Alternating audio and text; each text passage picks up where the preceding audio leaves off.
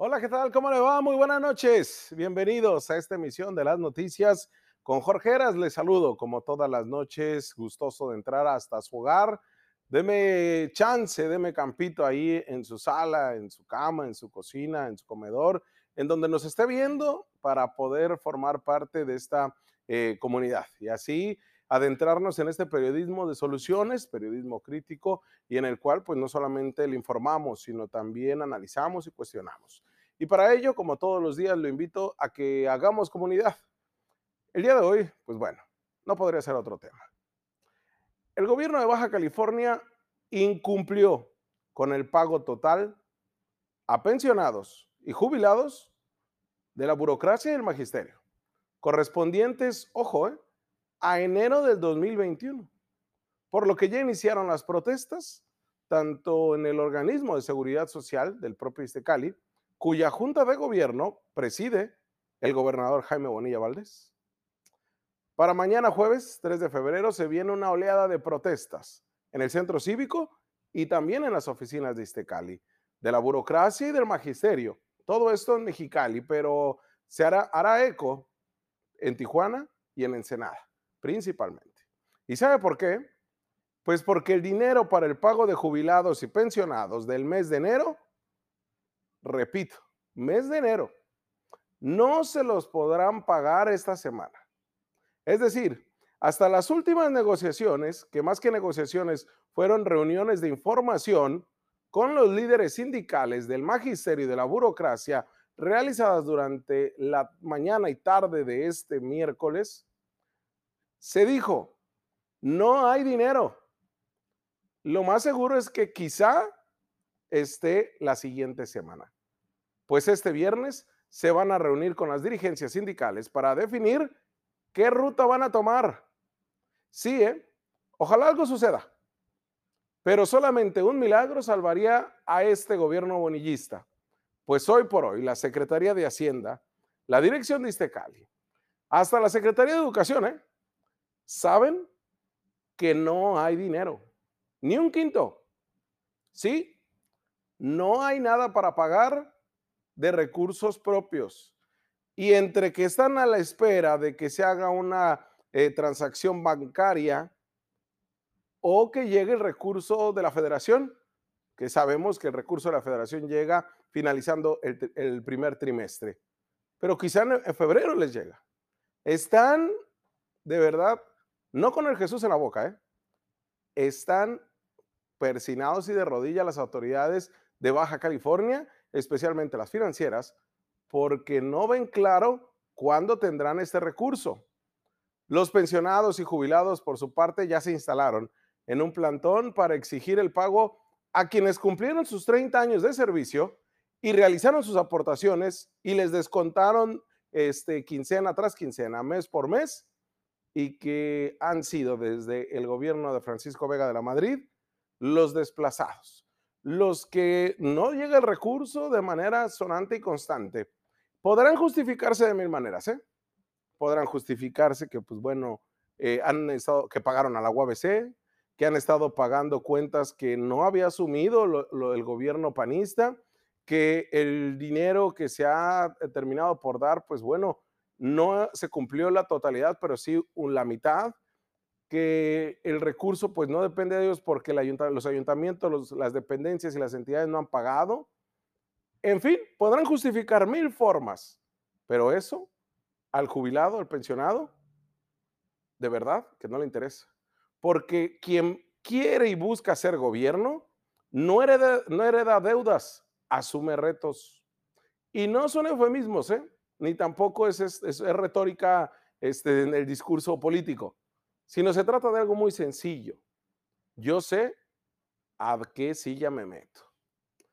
El director general de Istecalio, Dilar Moreno, nos dio a conocer ayer en la entrevista exclusiva que quedan pendientes de pagar 183 millones de pesos de quienes reciben principalmente transferencias bancarias, porque los pagos emitidos el viernes 29 de enero, que tuvieron que haber quedado desde el jueves, son de los pensionados y jubilados que reciben su pago en cheque, mientras que las transferencias bancarias solo se dispersaron 50 millones de pesos. Es decir, El 59% de los jubilados ya recibieron su pago, siendo estos los principalmente que cobran vía cheque. Y lo pendiente por pagar son 183 millones de pesos. El mismo Dilar Moreno nos dijo ayer, tampoco se trata de una megadeuda, pero se viene febrero y se viene marzo. Y febrero, usted sabe, es un mes muy corto. Tendrán muy poco tiempo para malabrar, este, hacer malabares con el dinero. Pero además viene marzo y viene la prima vacacional. La, prima vacacional. ¿Cómo lo va a resolver el propio Iztecali y el gobierno de Baja California? Odilio Moreno nos dijo que confiaba en que se resolviera la brevedad. Nos dijo, Eras puede estar en horas, pero puede no estar.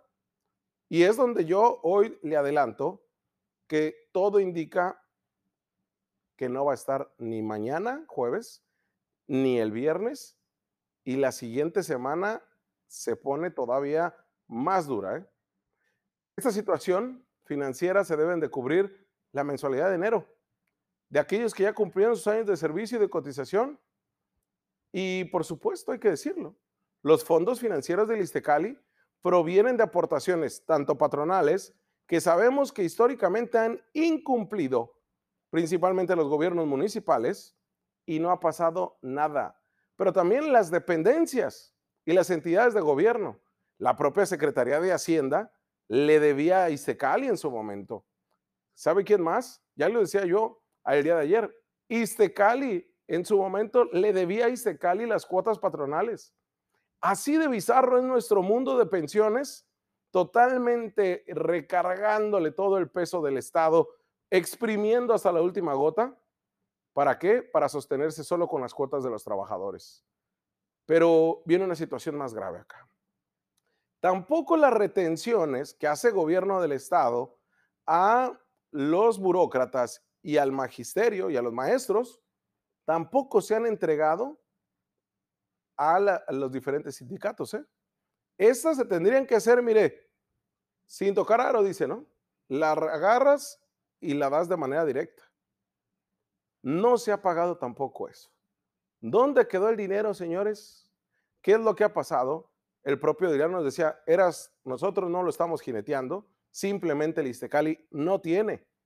Y la Secretaría de Hacienda, pues está asumido ese compromiso de pagar, porque nos dicen se están buscando instituciones bancarias para acceder a un recurso de alrededor de 193 millones de pesos para resolver los pagos, entre esos el de 183, de un adeudo que tiene la Comisión Estatal de Servicios Públicos con Istecali.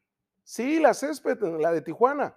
El órgano operador de agua tiene adeudos históricos con Istecali y con ello van a sacar enero, pero y luego en febrero, y luego en marzo. Nos juraron y perjuraron que no nos iba a pasar lo que con Kiko. Y ahora, ¿quién señalamos?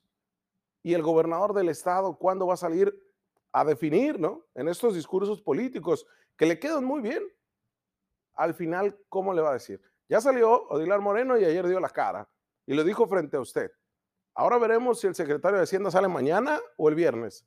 Veremos mañana qué dice en su mañana el propio gobernador. Pero ¿cómo llegamos a todo esto? Sí, le podemos echar la culpa históricamente de todo lo que sucede, pero vamos a dar las bases. Primero, ya le decía, el adeudo de los ayuntamientos y las entidades y dependencias ayuntamientos, el de Mexicali entre ellos, principalmente durante la administración de Francisco Pérez Tejada Padilla, priista. Pero también Jaime Díaz Ochoa, él jura y perjura que sí pagó siempre, pero Gustavo Sánchez Vázquez dice que no. Gustavo dice que sí pagó siempre, pero Marina del Pilar dice que no. Y así, ¿no? Nos vemos, pero nadie transparenta las cuentas. Por otro lado, el obsoleto sistema de pensiones que está a punto de quebrarse. El mexicano y el baja californiano, pero sobre todo el de Istecali. Ese Istecali que solamente tiene al 3% de los afiliados de Baja California. Ese Istecali que bien pudo haberse redireccionado y haciendo las modificaciones que se tendrían, pero no, se buscó absorberle y absorberle y absorberle un Istecali que tiene en su presupuesto 7 mil millones de pesos, pues de volada lo ves como minita de oro. Pero también porque en la estructura de pensiones heredada por contubernios de gobiernos priistas con sindicatos priistas, y después montados los gobiernos panistas con sindicatos panistas, tanto del magisterio como burocracia, le recargaron al sistema de pensiones de Iztecali todos sus amiguismos y todos sus compadrazgos para lo que se dijo en su momento como grandes victorias sindicales. Y sí, ahí nadie respingaba, pero ya se veía venir. Se va a caer este sistema de pensiones. Y ahora, ¿quiénes lo terminan pagando? Los propios baja californianos, ¿eh? los propios maestros y los propios burócratas. Y aquellos que se vieron harto beneficiados, ¿dónde están? ¿Por qué nadie lo señala dentro de los sindicatos? ¿Por qué todos callan? ¿Acaso todos son cómplices? Es algo que nos, nos queda en la mente.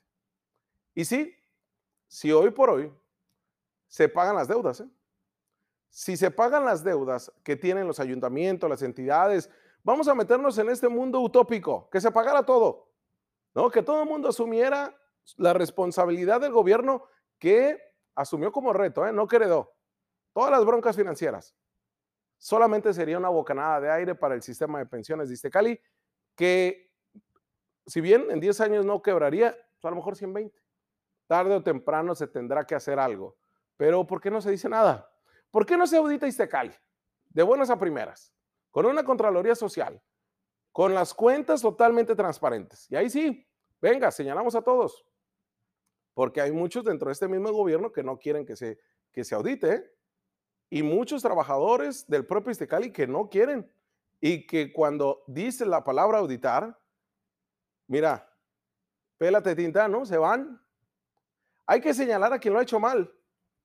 Porque también, y los legisladores, ¿por qué no le entran al tiro? ¿Por qué los gobernantes solamente hablan de hierros pasados? ¿Por qué no asumen de que se debe hacer una verdadera estructura? Y yo sé que usted me dirá, Eras, pero ¿qué se tiene que hacer? Chambearle. Poner este tema de Iztecali sobre la mesa desde antes y decir, Sí nos deben tan, pero ¿qué tenemos que hacer? ¿Encaminados a dónde? ¿Cómo? ¿Serían medidas impopulares? Claro, pero esto se tiene que salvar de una u otra forma. Y también desde los sindicatos, ojo, ¿eh? Magisterios, el CENTE, el CETE, el 7, los burócratas principalmente. Ser transparentes con sus cuentas, porque además son sujetos obligados. Pero además de esto, además de la transparencia misma, asumir una verdadera austeridad. Asumir que todos esos eh, contubernios que se hizo en el pasado estaban mal y nos tienen orillados a esto. Ese sistema de pensiones está ahorcando también al sistema médico de Iztecali. Y ahí nada culpa tienen los médicos, los enfermeros, los trabajadores sociales, el personal de limpieza, incluso el personal administrativo. Ahí realmente era de la cúpula del poder. Y en esa cúpula del poder hay muchos involucrados. Cierro nada más diciéndoles que en otra entrega de una editorial vamos a hablar sobre las políticas públicas que se están lidiando para las personas que ingresan a la jubilación y que se necesita un flujo constante de ingresos para que sobrevivan los sistemas. Porque en este sentido, no crea que todos los sistemas de pensiones del mundo están mal, ¿eh? Se han equivocado muchos políticos al decir que todos están mal. No es cierto. No todos están mal. Faltaría una revisión en cada uno de ellos para ver cómo es que algunos sí la han manejado bien. Vamos a una pausa comercial y regresamos con más análisis, más trabajo de información. Quédese con nosotros.